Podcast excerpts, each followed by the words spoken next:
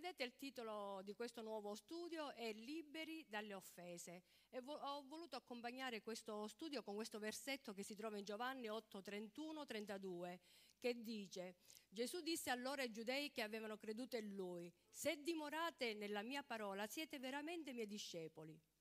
Conoscerete la verità e la verità vi farà liberi è chiaro che quando non si conosce la verità si è schiavi dell'errore, si è schiavi dell'ignoranza, si è schiavi del peccato, ma quando noi conosciamo la verità siamo liberi, liberi di poter camminare nella luce e liberi di poter essere guidati dallo Spirito Santo. E parleremo in questo studio di che cos'è l'offesa, perché ci offendiamo, diversi significati di offesa, come agisce un'offesa come liberarci dalle offese. E poi, una seconda parte, parleremo del perdono, cosa avviene se non perdoni, le fasi del perdono e differenza tra perdono e riconciliazione. È un argomento un po' difficile che, che Dio stesso ha trattato nella mia vita. C'è stato un periodo eh, all'inizio della mia conversione dove c'erano tante cose che avevano offuscato la mia mente, avevano appesantito il mio cuore e, e mi ritrovavo con un cuore proprio pieno di offese. E così il Signore ha trattato proprio personalmente con me eh, l'ha fatto in una maniera meravigliosa, in una maniera dolce, facendomi vedere tutte le volte che succedeva qualche situazione, qualche episodio, ogni volta che capitava qualcosa, facendomi vedere tutto quello che ruota attorno ad un'offesa. Non possiamo immaginare quello che c'è. C'è tutta una macchinazione che ruota a un concetto di offesa. E, e, a volte noi non ce ne rendiamo neanche conto, ma è qualcosa di, di tremendo veramente. Stasera impareremo qualche cosa.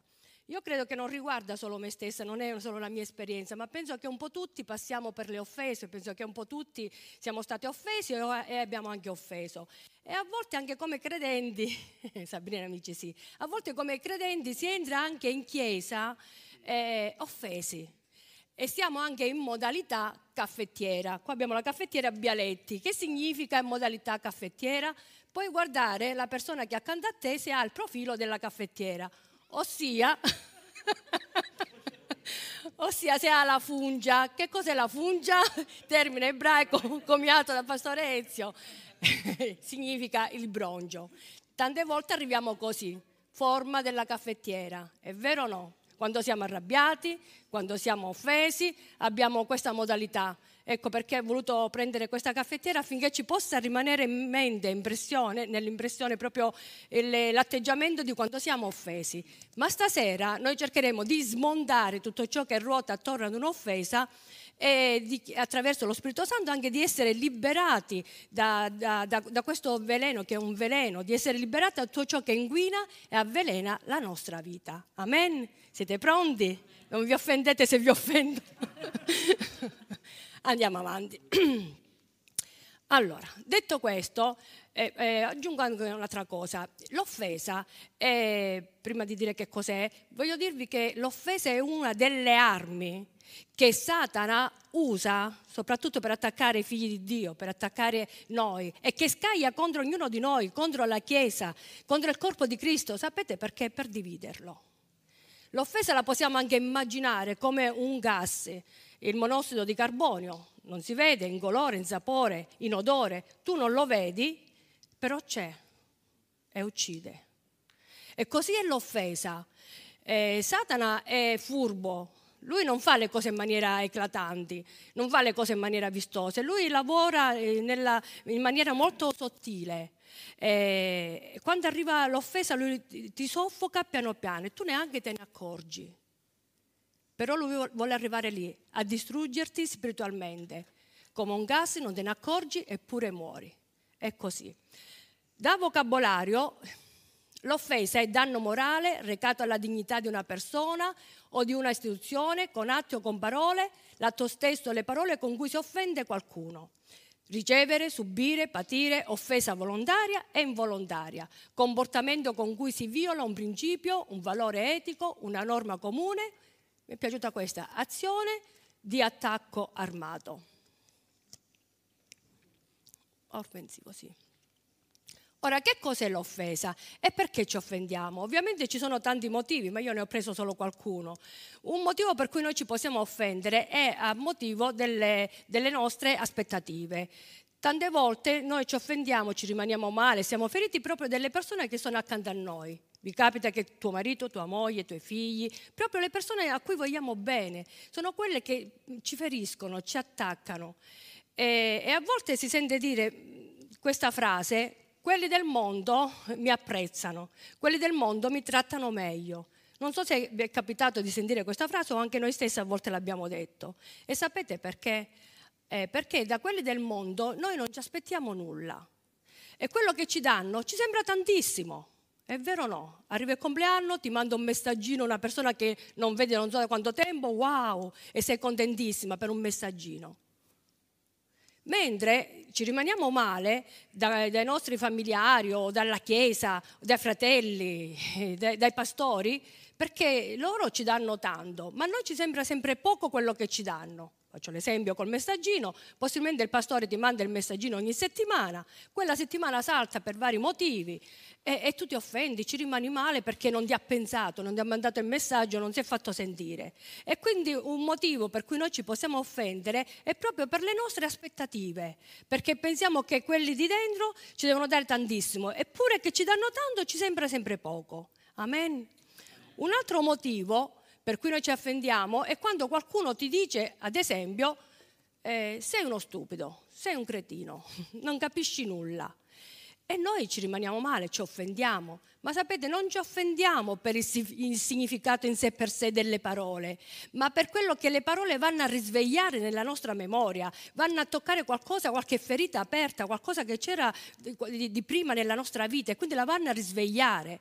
Possibilmente quelle parole ti portano indietro di quando eri piccolina e magari tuo papà, tua mamma ti diceva eh, stai zitto, non capisci nulla, eh, non parlare, stai zitto e va bene così e quindi ti riportano indietro. Oppure magari gli insegnanti. Una volta si usava dire tu non capisci nulla, ora non si dice più. Non, non, non, capisci nulla, non sai fare niente, non ne arriverai a fare niente e quindi ti vanno a risvegliare la memoria e quindi delle ferite del tuo passato. Un altro motivo per cui noi ci offendiamo, l'offesa è la reazione ad un'accusa quando qualcuno ti fa qualcosa o un torto subito. Tornando alle parole, noi non ci offendiamo in sé per sé per quella parola che ti è stata detta, ma va, l'offesa va ancora più in profondità perché va a sminuire, a toccare la tua persona e tu ti senti sminuito nel, nei valori per, in quanto persona e questo ti fa stare male. E ci sono tanti altri motivi, ma ne vediamo solo alcuni. Ora esistono eh, due categorie di credenti offesi. La prima sono quelli che hanno realmente ricevuto un'offesa e l'altra invece sono la categoria di quelle persone che pensano di averla ricevuta. Ora, la prima categoria sono quelle persone che magari hanno accolto qualcuno, hanno fatto del bene, hanno provveduto materialmente, economicamente, gli hanno dato tutto e poi magari questa persona è ingrata oppure magari se ne va e inizia a parlare male, a criticare eh, la Chiesa, il pastore, quella persona. E quindi tu ovviamente ci rimani male, perché hai dato tutto, eh, però quella persona è ingrata. E può succedere, anche persone che eh, sarò schietta questa sera e parlerò molto apertamente perché questo mi ha detto lo Spirito Santo. A volte ci sono anche persone che escono dalla, dalla Chiesa e sputano nel piatto dove hanno mangiato. E questo non va bene, perché significa essere ingrati. E così eh, sono oh, la persona che magari gli ha dato tutto e questa persona se ne va per motivi X, per, per i suoi motivi.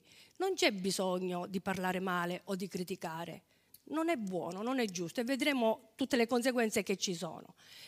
E invece l'altra categoria sono le persone che pensano di averla ricevuta e, e si possono offendere perché hanno, ehm, sono stati magari informati di qualcosa che non era esatta, che non era giusta, che non era corretta. Oppure magari hanno ricevuto delle informazioni che erano giuste, ma che sono state interpretate male. Quante volte capita di interpretare male qualcosa, un messaggio, eh, una parola, a volte anche una parola, una frase? E mi è capitato quest'estate con mia nipote c'ero rimasta male, mi ero anche offesa per una, per una parola che avevo interpretato male io. E quindi queste cose possono succedere, ma noi abbiamo una scelta da fare e questa scelta è importante. A volte ci torna facile dire la scelta, ma che cos'è la scelta? Ormai siamo abituati a dire devi scegliere, devi scegliere. Ebbene, sono andata a guardare nel vocabolario e mi è piaciuta una definizione molto bella che oltre a significare decidere, prendere delle iniziative, la scelta, quella che mi è piaciuta è questa, oltre che significa eh, eh, preferire, decidere, fare una scelta implica un cambiamento dello stato attuale delle cose. Questo è bellissimo, perché quando tu fai una scelta, la situazione che sta vivendo può cambiare, può cambiare. E la scelta è o mantenere l'offesa e perdere la comunione con Dio, quindi tu dici io sono, mi sento offesa e non mi interessa niente, ma rimanendo con un cuore offeso perdi la comunione col, col Signore. Oppure puoi dire, puoi dire rimango con Dio e perdo il diritto di rimanere offesa. E quindi credo che questa sia la soluzione migliore, perché quando va la comunione col Padre, eh, rimanere veramente con un cuore sereno e con la pace nel cuore non ci va nulla. Amen. Ora, perché si accettano le offese? Perché le accettiamo? Le accettiamo perché eh, pensiamo di avere ragione. Proprio perché pensiamo di avere ragione, tu pensi di avere diritto ad offenderti. Eh, pensi, perché pensi di avere ragione, ammesso che poi ce l'abbia tu la ragione, non è detto. Quando succede una lite, ad esempio marito e moglie, eh, ognuno cerca di fare valere le proprie ragioni o no? O sono solo io? Penso che entrambe le parti cercano di fare valere le proprie ragioni. Ognuno cerca di dire ma è così e l'altro risponde no, ma guarda che è così. E si cerca e, in questa maniera non, credo che non si arrivi da nessuna parte, perché ognuno di noi vuole fare valere le proprie ragioni. E così facendo non si, veramente non si arriva. Possiamo stare ore e ore, specie tra marito e moglie, a volte si sta ore e ore a discutere su qualcosa che magari è una banalità io credo che a volte è meglio rinunciare all'offesa, è meglio fare a volte anche un passo un po' indietro e vedere cosa ha fatto Gesù. Gesù era perfetto, eppure sulla croce come è morto? Da malfattore. E lui non aveva colpa alcuna. E così a volte, per amore di pace, cerchiamo di fare un passettino anche indietro, specie quando le cose sono così banali, e di non farle andare oltre. Ora vi sono diversi, la parola di Dio parla di, tante, parla di offese, c'è la parola offesa nella parola di Dio, eh, leggendo tanti versetti eh, se ne parla tanto. E la parola offesa ha anche tanti significati, ma io ne affronterò solo due. Una è l'offesa come eh, parapitoma e l'altra offesa scandalon. Matteo 6,12 dice e perdonaci i nostri debiti come anche noi perdoniamo i nostri debitori e non esporci alla tentazione, ma liberaci dal maligno, perché tu è il regno e la potenza e la gloria in eterno. Perché se voi perdonate agli uomini le loro offese, il vostro Padre Celeste perdonerà anche a voi, ma se voi non perdonate agli uomini le loro offese, neppure il Padre vostro perdonerà le vostre. Ora, la parola eh, debiti che vediamo al versetto 12 è ofilema, che significa offesa, perché altrimenti il versetto 14 eh, non, non avrebbe senso se non è sostenuto dal versetto 12. Proviamo a rileggerlo con la parola offesa. E perdonaci le nostre offese, come anche noi perdoniamo i nostri offensori. E andiamo al versetto 14, perché se voi perdonate agli uomini le loro offese, vedete che riprende quindi è la, è sia il verso 12 che il verso 14 parlano di offesa. Il verso 14, la parola offesa è parapitoma, che significa cadere accanto, sbagliare bersaglio, cadere vicino, deviazione della realtà e distorsione della, della, della verità. Ora, che cos'è la verità? la verità è la realtà di Dio, è la parola di Dio, è la certezza. Ma c'è anche un'altra verità, che è la nostra verità, di come vediamo le cose, di come esaminiamo i fatti, di come esponiamo le nostre decisioni, le, il nostro parlare, cioè questa verità che vediamo noi. Ora, proprio perché c'è una verità, ci possiamo offendere quando qualcuno distorce il nostro modo di dire, di pensare o di fare, oppure quando qualcuno interpreta in maniera negativa o in malo modo le nostre azioni. Distorcere significa eh, dire un'altra cosa eh, diversa, cambiarla, modificarla. A volte tu vuoi dire qualcosa, non so se ti capita, parlando anche tra, tra di noi, eh, con i, i, tuoi cari, i tuoi familiari. Tu vuoi dire qualcosa, però a volte l'altra persona eh, fraintende, capisce un'altra cosa e a volte ci si offende anche per cose che magari noi non volevamo dire, come nel caso eh, di, di mia nipote. E io ho interpretato male, possiamo interpretare male anche le cose che gli altri ci dicono. Non è detto che abbiamo sempre ragione noi, è che quando siamo offesi noi vogliamo per forza e a tutti i costi avere ragione, ma non sempre è così. A volte dobbiamo metterlo anche eh, in considerazione che possiamo fraintendere le persone. Eh, magari passa il fratello, eh, non ti saluta, cioè non è che subito deve andare a pensare a ce l'ha con me. Cioè, a volte siamo un po', eh, ci lasciamo andare e trasportare in queste emozioni. Ora, altre volte ci possiamo invece offendere a causa di ciò che fanno gli altri. Visto che siamo in chiesa, mi piace parlare di, di noi, siamo in famiglia. Eh, può capitare, ci sono queste due immagini dove eh, ci sono delle persone che stanno parlando e può darsi che siamo qui in chiesa la domenica, tu stai parlando, eh, c'è un gruppetto di persone che parlano, arrivi tu, passi e magari quelli nel frattempo ridono cosa facciamo? Pensiamo che stanno ridendo male o parlando male di noi o ridendo di noi. È vero. E magari quelli stanno discutendo dei ragazzi, dei giovani che parlano per i fatti loro. Arrivi tu e pensi che stanno parlando male di te. E questo a volte capita quando guardiamo la realtà attraverso gli occhi delle nostre ferite o delle nostre carenze. Eh, oppure quando la nostra autostima è bassa abbiamo una bassa autostima di noi stessi e quindi questo ci porta a considerare che gli altri ce l'hanno sempre con noi, che gli altri ci, ci evitano, ci scansano, non vogliono stare con noi. Quindi il fatto di avere un'autostima molto bassa ci porta a queste, queste, problematiche. A scuola io lavoro molto sull'autostima, cerco di stimolare sempre i bambini ad avere una buona, una giusta autostima. Oppure al contrario, ci può essere anche una falsa bassa autostima. E questo perché? Perché la persona così si difende, così non, non si espone, eh, così evita qualsiasi cosa. Ma anche questo non è neanche giusto. Ogni persona cerca di dare un'immagine di se stessa che non sempre corrisponde alla verità. Ad esempio, io posso pensare di essere la persona più dolce, più mansueta, più, più calma, eh, che ci sia su, su questa che ci, sia, che ci sia in mezzo a noi. Però non è detto che quello che io penso di me stessa è la realtà, perché la verità poi chi è? Che cos'è? Se io sono scorbutica, se sono arrogante, se parlo male, se sono sempre suscettibile, allora io ho dato una falsa immagine di me e la persona che cosa percepisce? Percepisce quello che io sto trasmettendo, le mie azioni, le mie relaz- le mie, il mio modo di fare, di reagire, di come mi sto comportando. Vedete come a volte noi cadiamo in queste cose? Quindi noi possiamo dare una falsa immagine, ma noi dobbiamo dare l'immagine giusta, la giusta identità.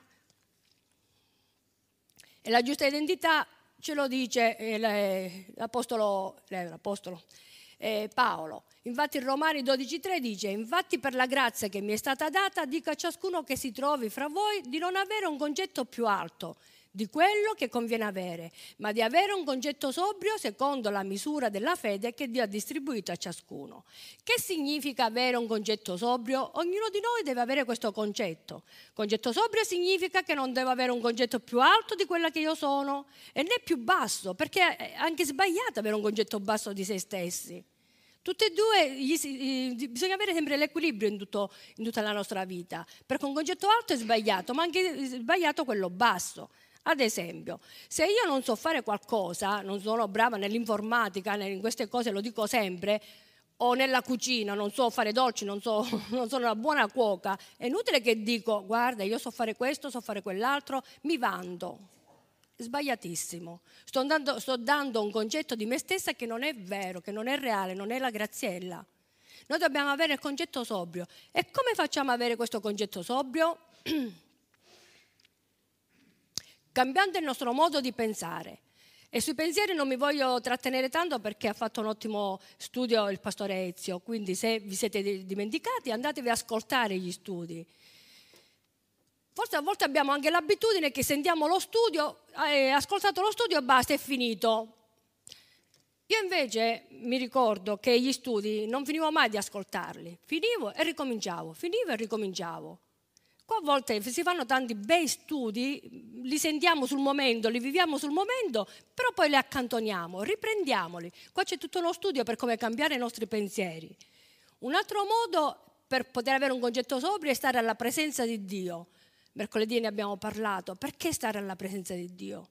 Perché alla presenza di Dio tu puoi ricevere guida, puoi ricevere direttiva, direzione, Dio ti cambia, Dio ti fa vedere le cose come stanno, ti dice gli spigoli che ancora devi aggiustare nella tua vita, ti dice quello che devi fare, ti consola, ti libera, ti guarisce, quando sei alla presenza di Dio tutto può cambiare perché inizi a vedere anche le cose, i fatti che sono accaduti in una maniera diversa. Quindi anche il tuo modo di, la tua anima cambia, il tuo modo di pensare è, è diverso. Tu ricevi veramente consolazione dal Padre. E quindi ci sarebbe anche qui da fare tutto uno studio, stare alla presenza di Dio. E quando sei alla presenza di Dio, cosa succede? Che Dio ti dice che ha un piano per te, un progetto per te, che ti ha chiamato, che ti ha scelto, che ti ha dato un'identità. È importante avere una chiara identità. Senza una chiara identità non si va da nessuna parte. E questo ci servirà sempre, perché le offese arriveranno, arrivano sempre, non è che sono finite, non è perché il Signore ha parlato in una maniera specifica tanti anni fa con me, non arrivano più le offese, no, no, quasi ogni giorno ci sono le offese, quasi ogni giorno c'è motivo di offenderci però spetta a noi prendere le giuste decisioni. Quindi avere una chiara identità è quello che ti dà, eh, ti dà franchezza, ti, dà, eh, ti fa capire come ti devi muovere, cosa devi fare. Ora è importante avere un concetto sobrio, sapete perché? Per non cadere nell'ipocrisia e nel pregiudizio. Si cade nell'ipocrisia quando tu stai dando un'immagine diversa da quella che tu sei. Tante volte si fa con i ragazzi, magari per sentirsi un po' più ganzi, si fanno delle determinate cose, si fa intendere che sei una persona diversa. E faccio un esempio. Tu puoi dire, che so, pastore, riprendimi quando vuoi, dimmi cosa devo fare, aiutami a cambiare, dimmi quando sbaglio, se ho bisogno. Nel momento in cui il pastore viene e ti dice, guarda Graziella, eh, questa cosa non mi è piaciuta come l'hai fatta e io eh, se ci rimango male o sono permalosa. Non sto dando la mia, la mia versione, non sto dicendo che sono quella. Poi il pastore mi dice, ma tu sei permalosa, ci rimani male e mi offendo. Ma mi sta dicendo la verità. Però io co- cosa ho fatto? Sono andata da lui, ho detto pastore dimmi tutto quello che vuoi, quindi non ho dato l'immagine di quella che sono. Potevo dire sì, sì, mi offendo pastore, quindi usa le parole un po', vai più moderato. Cioè, capite, a volte siamo anche ipocriti tra di noi. E l'ipocrisia non va bene. Meglio dire io questa sono, non so parlare bene l'italiano, non so mettere bene i verbi, questa sono. Però Dio mi usa così. Amen? Piuttosto che dire ah io so questo e so quell'altro e poi alla fine non ne siamo ipocriti. Il pregiudizio. Il pregiudizio è un'altra cosa molto brutta. Tante volte qualcuno ti può dire, sai, Maurizio è un... è, è, è un ladro, è un bugiardo. Io sto dando la mia versione. Amore mio, poi facciamo i conti a casa. Io sto dando la mia interpretazione, io sto dando la mia immagine che ho di Maurizio. E quando qualcuno si rapporta con Maurizio, lo vedrà come un ladro e lo vedrà come un bugiardo. Questa è la percezione che io sto dando. Attenzione a quando qualcuno vi parla di qualcuno. Non ascoltate mai. Non ascoltate mai quello che vi dicono, perché vi danno la loro percezione di come vedono quella persona. Ma noi dobbiamo imparare a conoscere le persone. Amen.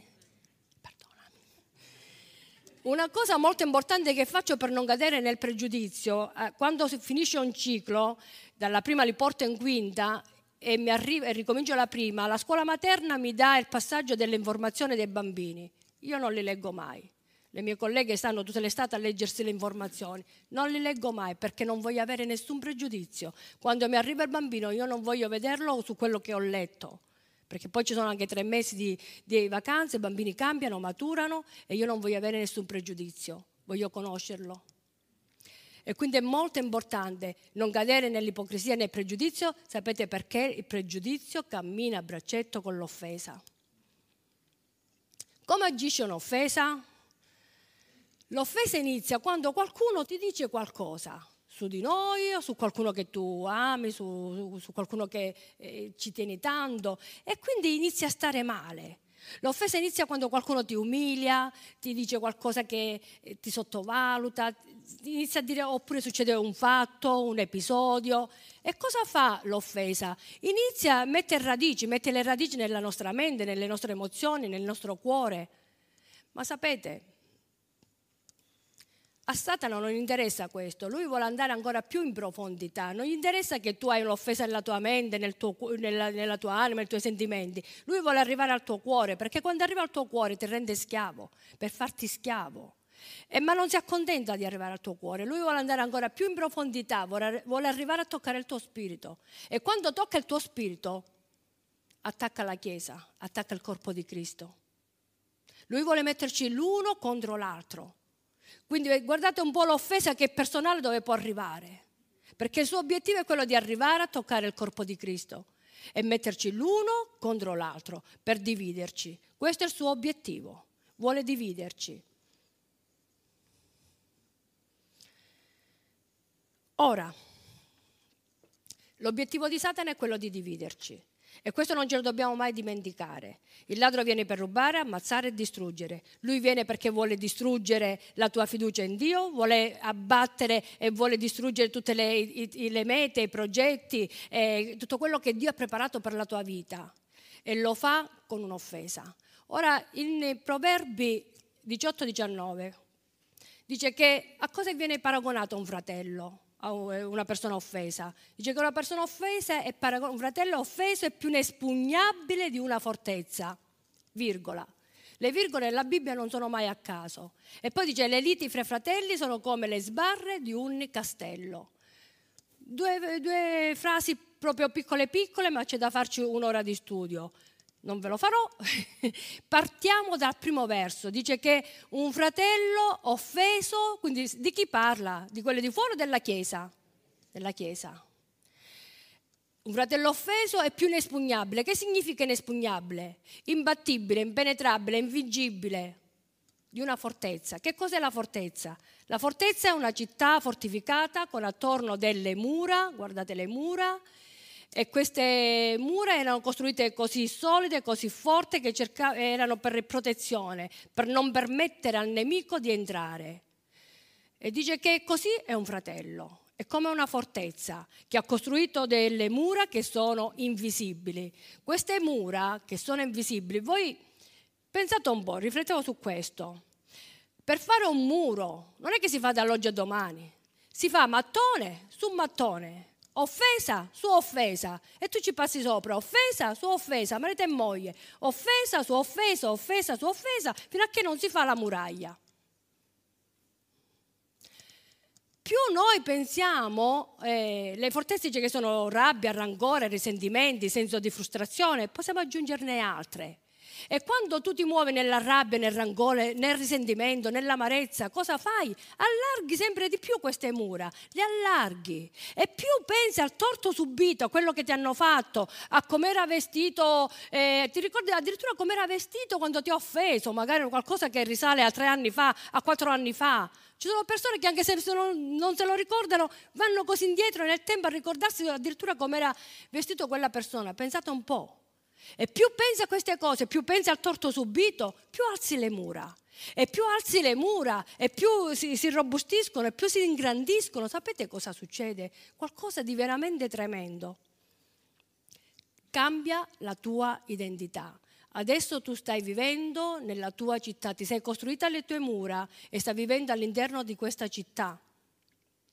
Le città fortificate un tempo servivano per inglobare altri, altri popoli, altre persone, quindi cercavano di portare dentro altre persone.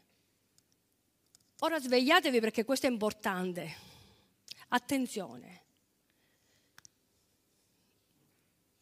Stiamo attenti a quando siamo offesi, perché rischiamo non solo di chiuderci noi all'interno di queste mura, perché ci siamo alzati le mura e ci stiamo chiudendo, ma rischiamo di portare altre persone all'interno di queste mura. E questo è sbagliatissimo. Tu puoi stare male, puoi essere offesa, ma non devi portare altre persone. Perché cosa fa la persona offesa? Cerca di trovare qualcuno, di appoggiarsi con qualcuno perché ha bisogno di sfogarsi, perché ha bisogno di parlare e troverà quella persona che magari in quel momento è anche fragile, ha un cuore offeso anche lei, magari ferito. Quindi è facile seminare. Dio, come Dio semina cose buone, il nemico semina cose cattive.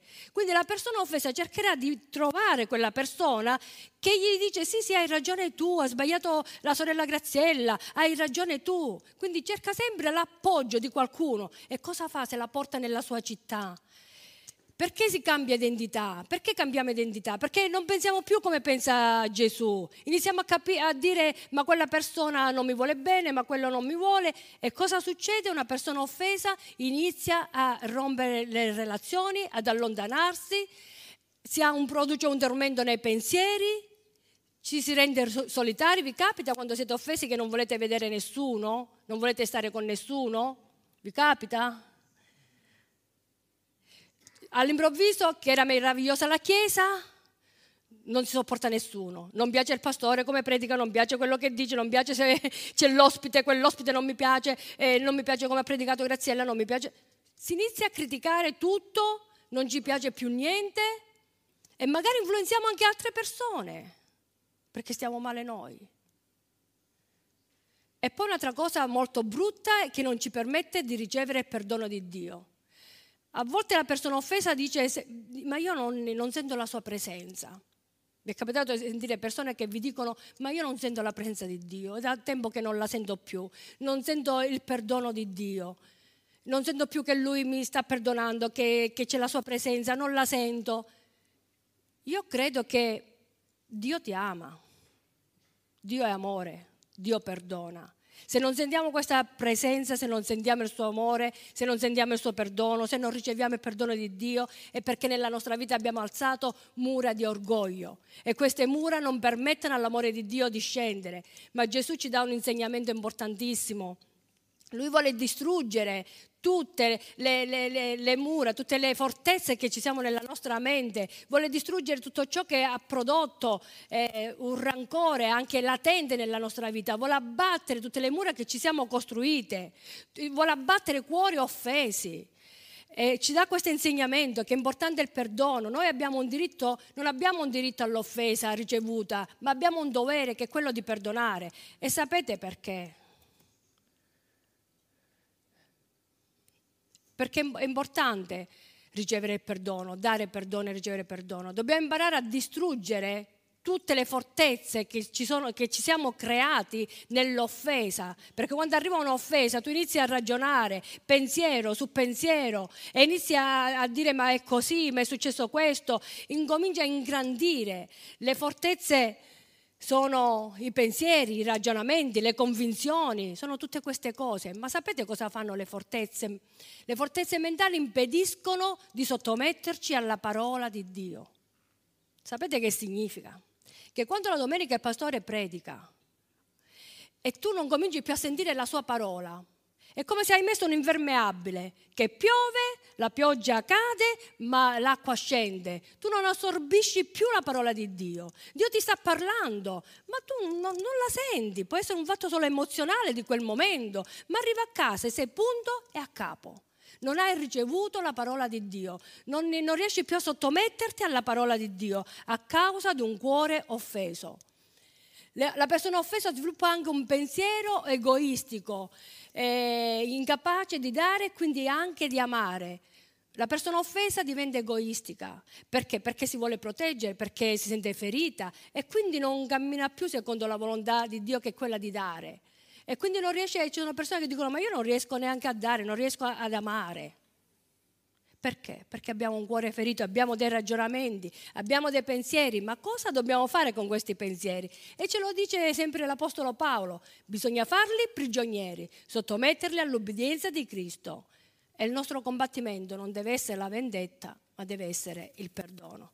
E sapete perché è importante il perdono? Ne parlerò poi eh, dopo. Il perdono è importante perché se noi non siamo veloci a perdonare, succedono tante cose brutte che poi vedremo. Andiamo a vedere l'altra parte del versetto. Dice che le liti fra i fratelli sono come le sbarre di un castello. Allora, le liti non è solo quando tu ti prendi, ti picchi, ti prendi a botte e arriva alle mani. La lite non è questa. La lite è quando eh, eh, ci sono dei contrasti, le liti sono anche questi, dei contrasti, delle incomprensioni, il parlare male di qualcuno, le dicerie. Siamo attenti alle dicerie. Dicerie significa dire male di qualcuno. E noi sempre cadiamo in questo. E questo è l'obiettivo, abbiamo detto, di Satana. Metterci l'uno contro l'altro. Per fermare il piano che Dio ha nella nostra vita. Perché quando ci attacca, attacca il corpo di Cristo e, crea, e attaccando il corpo di Cristo crea divisioni. Amen. Poi dice che le liti fra fratelli sono come le sbarre di un castello. Ora, quando ci sono delle sbarre, cosa succede? Che le sbarre non fanno vedere la luce. Le sbarre, quando ci sono delle sbarre, dice che la potenza di Dio non può scendere, non ci può essere soprannaturale, non ci può essere proprio eh, la, la, la gloria di Dio in mezzo a noi. Ma come fa? Dio lo vuole fare, è chiaro, ma quando noi siamo presi da tutte queste cose, si creano queste sbarre e la potenza di Dio non può agire. E poi non ci dobbiamo lamentare se non vediamo segni, miracoli, prodigi, guarigioni, liberazioni. Perché? Perché siamo noi che stiamo limitando. Capite quando è importante avere dei cuori liberi? A volte invece abbiamo questi cuori così appesantiti, cose che magari li abbiamo anche ingigantite talmente tanto. Guardate quando danno si fa a una chiesa, che qua non parliamo del singolo, tu a casa tua puoi essere, ma qua c'è, c'è di mezzo una chiesa, c'è il corpo di Cristo, che è importante. E io voglio vedere la gloria di Dio, io voglio vedere la potenza di Dio, io la desidero e non voglio, non voglio essere io a bloccare questo. E ognuno di noi deve fare questo ragionamento, nessuno di noi deve dire io non voglio bloccare la potenza di Dio, io non voglio bloccare la sua, la sua, la sua gloria che possa scendere, che possa portare miracoli, guarigioni, liberazioni, salvezze. Nessuno di noi la deve bloccare, perché la possiamo bloccare quando siamo, abbiamo queste sbarre, queste mura. Amen. Il nostro compito è quello di imparare a rifiutare l'offesa attraverso il perdono e lo dico sempre, ci deve uscire di qua, lo dobbiamo proprio farlo nostro. E sapete perché? Guardate cosa succede. Se ancora non vi ho convinto, se ancora la parola non vi ha convinto, guardate cosa succede quando noi ancora non, non perdoniamo. Senza perdono si rischia di morire spiritualmente, non c'è guarigione se non c'è libertà dalle offese. Matteo 18:34. E il suo padrone adirato lo consegnò agli aguzzini finché non avesse pagato tutto quanto gli doveva. Così il mio Padre Celeste farà pure a voi se ciascuno di voi non perdona di cuore a proprio fratello. Perdona di cuore, poi ne parliamo, perché ci può essere anche un perdono di facciata. Ma noi dobbiamo perdonare di cuore. Dice a chi li dà in mano? Agli aguzzini. Sapete chi sono gli aguzzini? Gli aguzzini sono, rappresentano i demoni. Quando noi non perdoniamo, ecco perché a volte ci sentiamo così, perché se abbiamo rancore, non abbiamo perdonato, cuori offesi, arrivano spirito di menzogna e spirito di falsità. Un fatto magari piccolo te lo ingrandisce. Perché lo spirito di menzogna, la falsità, sono i tormentatori, quelli che ti tormentano, che non ti fanno dormire, che ti tolgono il piacere di vivere, che ti mettono tanti pensieri. Vi capita di avere tanti pensieri? Vi capita di passare qualche notte insonnia perché è successo qualcosa? E questi sono i tormentatori. E noi dobbiamo stare attenti eh, e dobbiamo correre veloci, perché se non corriamo veloci, eh, qualcun altro arriva e vediamo chi arriva. L'accusa e il giudizio. Quando noi non perdoniamo cominciamo anche a accusare, a mettere dei giudizi, però il pastore doveva fare così. Scusa, pastore, prendo sempre il tuo esempio. Il pastore però doveva fare così. Eh, secondo me ha sbagliato, ma perché ha fatto in quel modo? Ma perché ha chiamato la sorella Graziella? Ma perché ha fatto... E mettiamo giudizi, mettiamo accuse. Ma chi è l'accusatore dei fratelli? Chi è? Satana. Quindi noi non dobbiamo accusare, non dobbiamo giudicare. Se non perdoni, un'altra cosa che rischi è di cadere nell'amarezza. Pastore, dimmi tu se devo andare avanti. Finisco con l'amarezza. L'amarezza è qualcosa di velenoso. Siete d'accordo? Concordate con me? Ora ci arriviamo. L'amarezza è qualcosa che avvelena la nostra vita. Efesini 4:31 dice: Sia rimossa da voi ogni amarezza, ira, cruccio, tumulto e maldicenza con ogni malizia. Ora dice: Noi ci possiamo offendere, ci possiamo irritare, ci possiamo anche adirare. Il Signore a volte ce lo concede, ma dobbiamo essere veloci, deve essere rimosso. Prima che andate a dormire, se avete litigato, marito e moglie, con, con qualche altra persona, cercate di fare pace. Ma guardate quest'altro versetto come interessante. Ebrei 12:15, badando bene che nessuno rimanga privo della grazia di Dio e che non spunti alcuna radice di amarezza, che vi dia molestia e attraverso la quale molti vengono contaminati. Qui ci sarebbe da predicare anche una giornata. Dice badando bene, quindi chi è che deve badare bene? Dio o noi? Noi. E cosa devi badare? Devi badare al tuo cuore. A volte noi badiamo agli altri. Bada al tuo cuore, bada a te stessa. Controlla il tuo cuore, cosa c'è, cosa stai vivendo, cosa è che ti ha amareggiato. Bada a te stessa perché non rimanga privo della grazia di Dio. Io non voglio rimanere priva della grazia di Dio, io voglio vivere nella grazia di Dio. E che non spunti alcuna radice di amarezza, che vi dia molestia, anche qui molestia. Pensavo alle mosche quando ti vengono d'estate e ti attaccano e ti, proprio ti infastidiscono. Ma andiamo a vedere perché la chiama radice di amarezza. Radice si sviluppa, la radice cosa fa? Si sviluppa dall'interno verso l'esterno. Parte dal cuore e poi cosa fa? Si manifesta nelle nostre relazioni, nei nostri atteggiamenti e nelle nostre azioni. La radice è come, eh, pensate, pensiamo un po' al seme. Quando tu pianti un seme, cosa succede? Il seme tu lo pianti e inizi a mettere le radici. Tu non vedi il frutto, inizialmente tu non vedi niente, però le radici cosa fanno? Si estendono lentamente, profondamente, vanno in profondità, si allargano. Così è l'offesa, tu non la vedi, ma c'è, la stai coltivando, è subdola, è sotto. E la stiamo coltivando, sta mettendo radici, ma dice stiamo attenti a non mettere queste radici perché avveleniamo non solo la nostra vita, ma anche le persone che sono attorno a noi. Quindi stiamo attenti a, a, alle, alla radice di amarezza, deve essere tolta, dobbiamo imparare ad essere veloci. Cosa porta l'amarezza? L'amarezza porta isolamento, critica, l'isolamento perché tu ti isoli, perché siamo lì quando stiamo male, noi non vogliamo stare col corpo di Cristo, noi ci allontaniamo cerchiamo altre persone con cui amareggiare altre persone, contaminare altre persone. Cosa porta anche la critica? Una persona amareggiata, basta che tu, anche se non la conosci, e la persona inizia a parlare, il suo parlare sarà di lamentazione, si lamenta, non gli piace nulla, inizia a criticare, eh, inizia a dire cose negative, anche di cose che magari neanche sa, ma proprio perché è amareggiata, c'è questa amarezza dentro, magari tu non la conosci, ma basta che apre la bocca, inizia a parlare di lamentela. E finché continueremo a criticare questo veleno, cosa farà? Prenderà sempre più parte della nostra vita e noi lo dobbiamo eliminare, lo dobbiamo togliere. Quando il nostro parlare non conferisce grazia, dice che lo Spirito Santo viene anche contristato. Efesini 4:30 e non contristate lo Spirito Santo di Dio. Quando noi non parliamo in grazia e stiamo parlando, stiamo dicendo cose brutte, dice che noi dobbiamo coprire i nostri fratelli, non che a volte noi li spogliamo. Riflettiamo su questo. Tu devi sempre coprire e difendere a spada tratta, poi magari te lo chiami da parte come marito e moglie.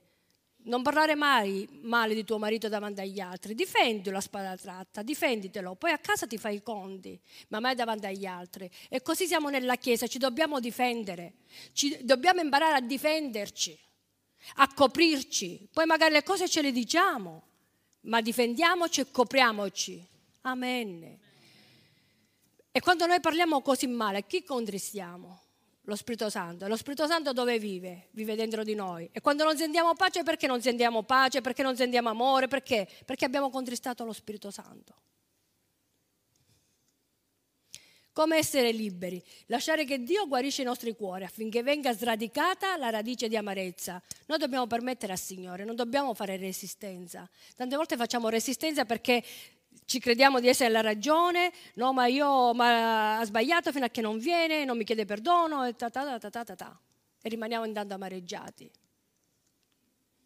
Perdonare e lasciare andare coloro che ti hanno ferito profondamente e poi arrendersi e decidere di fare la volontà di Dio. Conclusione. Sono arrivata mm, come conclusione, ho voluto, vi voglio lasciare con queste riflessioni che magari possiamo riflettere durante la notte, durante la settimana, fino a che non ci rivedremo per il prossimo studio. E una riflessione è questa, che le offese arriveranno. Su quello non c'è ombra di dubbio, però dobbiamo decidere se hai l'intenzione di scendere al livello di queste offese o essere più grande di chi ti offende. Questo possiamo riflettere ognuno di noi liberamente, sapendo però quello che abbiamo ascoltato, in virtù di tutto quello che abbiamo ascoltato, di cosa provoca un'offesa, di tutto quello che arriva, di tutta la macchinazione che c'è dietro un'offesa. E poi un'altra considerazione, a nulla vale ricordare le offese subite e di, e di evidenziare le proprie ragioni, perché chi non riesce a perdonare, chi non riesce a perdonare, di fatto ha dimenticato il perdono che ha ricevuto. E concludo con questa immagine, un, non si vede, mi prendo gli occhiali, se non lo riesco a leggere, è un eh, George io con l'inglese sono un po' litigata, George Herbert, poeta e oratore inglese, che dice, non ce l'ho, colui che non riesce a perdonare distrugge il ponte sul quale egli stesso deve passare, perché ogni uomo ha bisogno di essere perdonato. E con queste riflessioni io vi, vi lascio.